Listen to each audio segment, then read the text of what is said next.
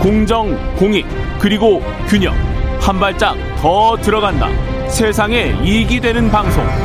최경영의 최강 시사. 네, 어제 안철수 어, 인수위원장이자 코로나 비상대응 특위위원장이죠. 어, 새 정부의 코로나 방역 방향에 대해서 설명을 했습니다.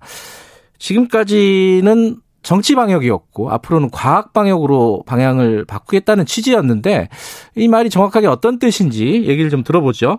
고려대학교 예방의학교실 최재욱 교수님 지금 위원 어, 인수위 쪽에 참여하고 계십니다. 연결하겠습니다. 안녕하세요. 네, 안녕하세요. 네. 제가 방금 말씀드렸는데 어, 정치 방역을 과학 방역으로 바꾸겠다. 이 뜻이 뭐 뭘 말씀하시는 건지 추상적으로는 알겠는데 구체적으로 어떤 뜻입니까, 이게? 네, 그 과학적 근거, 즉 우리나라 사람 데이터에 의해서 그러한 네. 데이터를 근거로 해서 어, 우리나라에 좀더 정확한 네. 네. 방역 정책과 방역 방향을 정하겠다는 뜻이라고 이해해 주시면 될 것 같습니다. 음. 아무래도 뭐 지금까지 많은 뭐 보도 자료에서도 뭐 여러 네. 차례 어, 수십 차례 들었을 어, 들으셨을 겁니다만 네. 어, 대부분 뭐 미국의 상황이 어떻다, 음. 유럽의 상황이 어떻다, 유럽에서 이런 약 이 결과가 나왔다. 그래서 우리도 뭘 해야 되는 거 아니냐 이런 얘기들이 거의 사실 대부분이지 않았습니까? 네. 그래서 그러한 것도 중요합니다만 네. 우리나라 사람의 데이터를 토대로 우리나라의 음. 과학적 근거에 하에서 정책을 결정하는 것이 이제는 해야 되지 않겠는가라는 음. 그런 취지에서 말씀드린 거라고 생각하시면 아, 될것 같습니다. 데이터는 뭐 조금 이따 다시 자세하게 여쭤보도록 하고요. 예, 예. 그렇다면은 지금까지 정치 방역을 했다. 이거는 어떤 뜻이죠? 지금까지 뭘 잘못을 많이 했다 이런 뜻이 되는 건가요?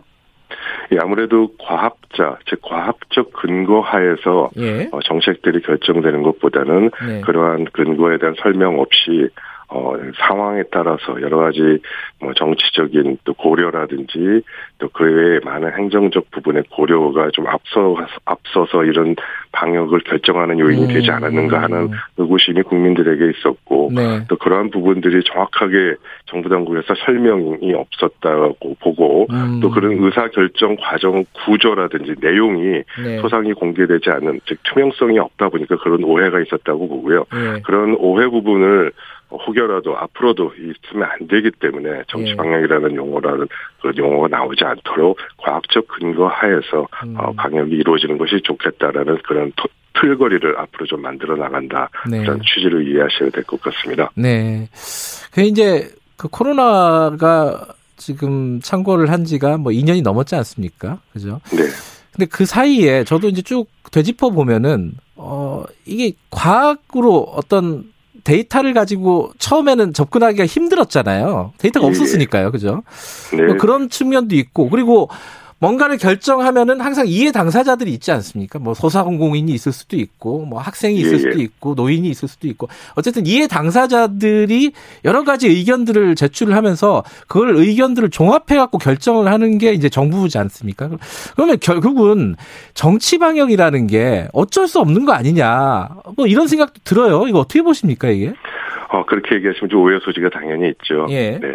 우선 첫 번째로, 어, 2020년 초기 이 코로나19가 처음 때는 많은 데이터가 없었고 과학적 네. 이야기, 근거들이 없었습니다. 따라서 네. 불확실성이 컸죠. 네. 그런 불확실성이 컸었을 때하고 예. 몇 개월이 지나서 어 2020년 상 이제 중반부가 들어서부터 많은 과학적 데이터들이 축적되고 음. 또이 좀 아까 말씀하신 대로 여러 데이터들에서 특히 대표적인 것이 이제 백신이 이제 개발이 되기 시작하지 않았습니까? 네. 따라서 그런 과학적 불확실성이 컸던 감염 그 초기 단계에서도 여전히 제일 중요한 제일 그 근거 있는 자료들을 모아서 어 누가 봐도 투명하고 객관적인 정책을 할 수 있는 지혜를 모으는 작업들이 필요했었고요. 네. 그러한 과정들이 좀 불분명했었다. 여기서 음. 불분명했다는 뜻은 뭐냐면 좀 아까 말씀하신 대로 경제적 이해도 고려해야 되고 네. 또 사회 국민들의 이, 이 불편함이나 또 인권과 관련된 부분도 그렇죠. 다 고려해야 되는데 그러한 부분들이 당연히 말씀하신 대로 논의가 되고 공개가 되고 토의가 되고 음. 이러한 부분들을 통해서 컨센서스가 이루어져 가는 것, 즉 음. 과학적 근거하에서 국민들과의 합의가 컨센서스가 음. 이루어져 가는 과정이 투명하게 공개되었다면 네. 어, 누가 뭐라 그러겠습니까? 음. 그러한 과정과 그런 논의가 투명하게 공개되지 않았고 최종적 의사결정이 누가 의사결정 했는지에 대한 부분이 공개되어 있지 않다 이런 점을 분명히 지적을 해야 되고요. 네. 또 그런 과정에서 여러 가지 오해가 있었다는 부분은 이미 어, 수차례 뭐 음. 많이 지적되었던 사실이라서 그런 부분을 지적하는 것이다 그렇게 예. 이해해 주셔야 될 것 같습니다. 그러니까 데이터 과학적인 데이터와 투명한 공개 여기에 방점을 좀 찍고 계시는 거군요. 네 그렇습니다. 아, 그 얘기 구체적으로 여쭤보기 전에 어, 지금 현 상황을 잠깐 여쭤볼게요. 지금 어, 코로나 확진자가 뭐 비화적 급수적으로 늘었다가 이제 약간씩 좀 잦아드는 분위기긴 합니다. 근데 사망자가 지금 하루에 300명씩 넘게 나오고 어 K 방역 실패다 이런 얘기도 나오고 있고. 근데 또 한쪽에서는 그래도 뭐 치명률 같은 거 보면 전 세계적으로 전 세계적으로 우리나라 가장 안정적이다. 어, 뭐 그래서 아직도 K 방역은 성공적이다 이렇게 주장하는 쪽이 있고 어떻게 평가를 해야 됩니까 지금 상황을? 네, 뭐 지금 어떤 점을 이렇게 특히 뭐 K 방역이라는 용어를 통해서 평가를 하는 것은 네. 여전히 좀 적절치 않은 측면이 있습니다. 네.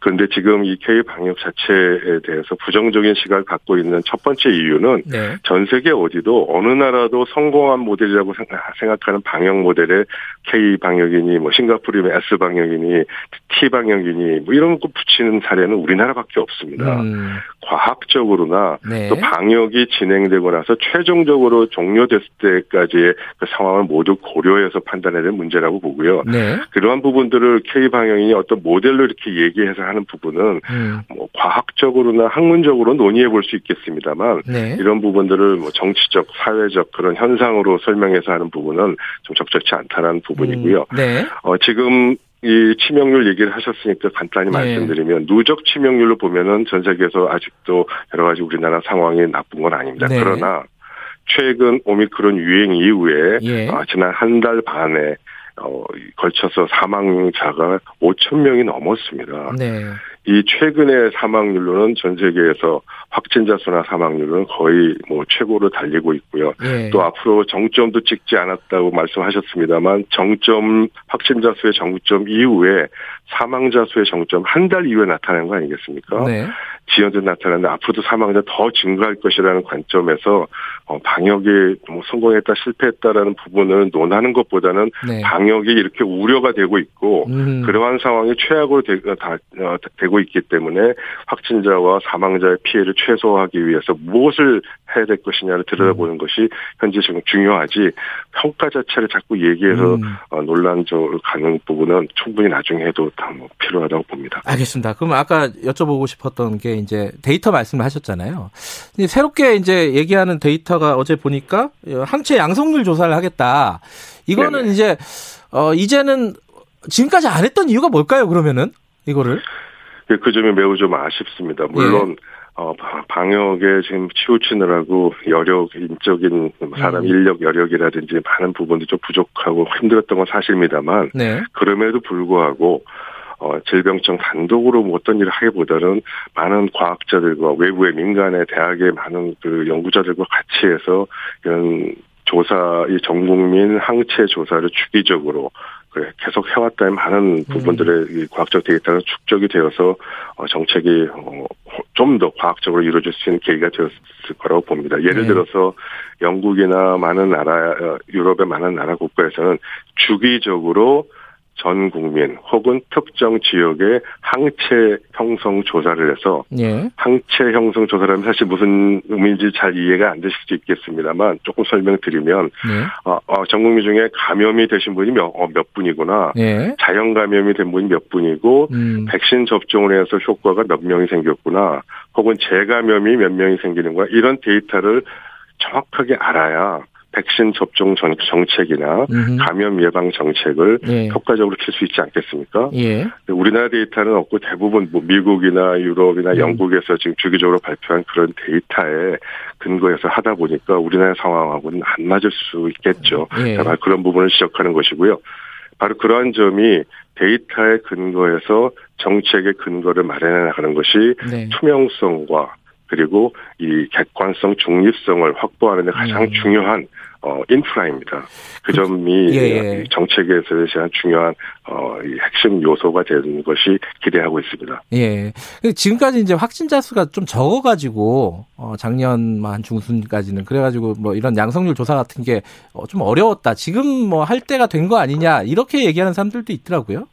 아, 그렇지는 않습니다. 그래요? 이미 음. 정부도 이 항체 양성 조사를 이제 어, 간헐적으로 실시했던 바가 있습니다. 예, 예. 그 부분이 전국적인 데이터로 활용할 수도 없었고 네. 단편적으로 뭐 국민건강영양조사나 뭐 군 입대 장병들을 대상으로 예, 샘플 조사해서 서로 자료를 합치거나 해서 그런 네. 식으로 어, 자료를 조사했던 것이고요. 이게 양성률이 적다 높다를 갖고 이 항체 양성 조사를 해야 되느냐 안 해, 아, 하지 않아도 된다 이렇게 평가하는 것은 어, 음. 매우 적절치 않고요. 네. 항체 양성 조사를 통해서 백신 접종의 효과를 볼 수 있다는 점에서도 네. 굉장히 중요한 그 지표가 될 수 있기 때문에 이 예. 점은 예. 지금이라도 빨리 시행하는 것이 바람직하다고 생각합니다. 알겠습니다. 어, 이게 교수님 전문가시니까 제가 마지막으로 이거, 이거 여쭤보고 사람들이 불안해하거든요. 어, 지금 거리두기는 완화하고 있는데 확진자 수는 뭐 계속 뭐 30만 명씩 나오고 있습니다. 뭐 정점 찍었는지 안 찍었는지 논란도 있고 뭐 스텔스 오미크론 얘기도 나오고 지금 앞으로 어떻게 되는 건지 이거 간략하게 좀 어, 말씀해 주시고 마무리하죠. 네, 맞습니다. 지금 확진자가 뭐 정체 상태로 보이지 않느냐 뭐 이런 얘기도 있습니다만 이것도 일주일, 이주일 상황을 더 들여다봐야 되고요. 네. 그러한 상황에서 또 다른 감염 이 회피 효과가 큰 스텔스 오미크론이 지금 우리나라 지금 확진자 중에 약 40% 정도 차지하고 있습니다. 예.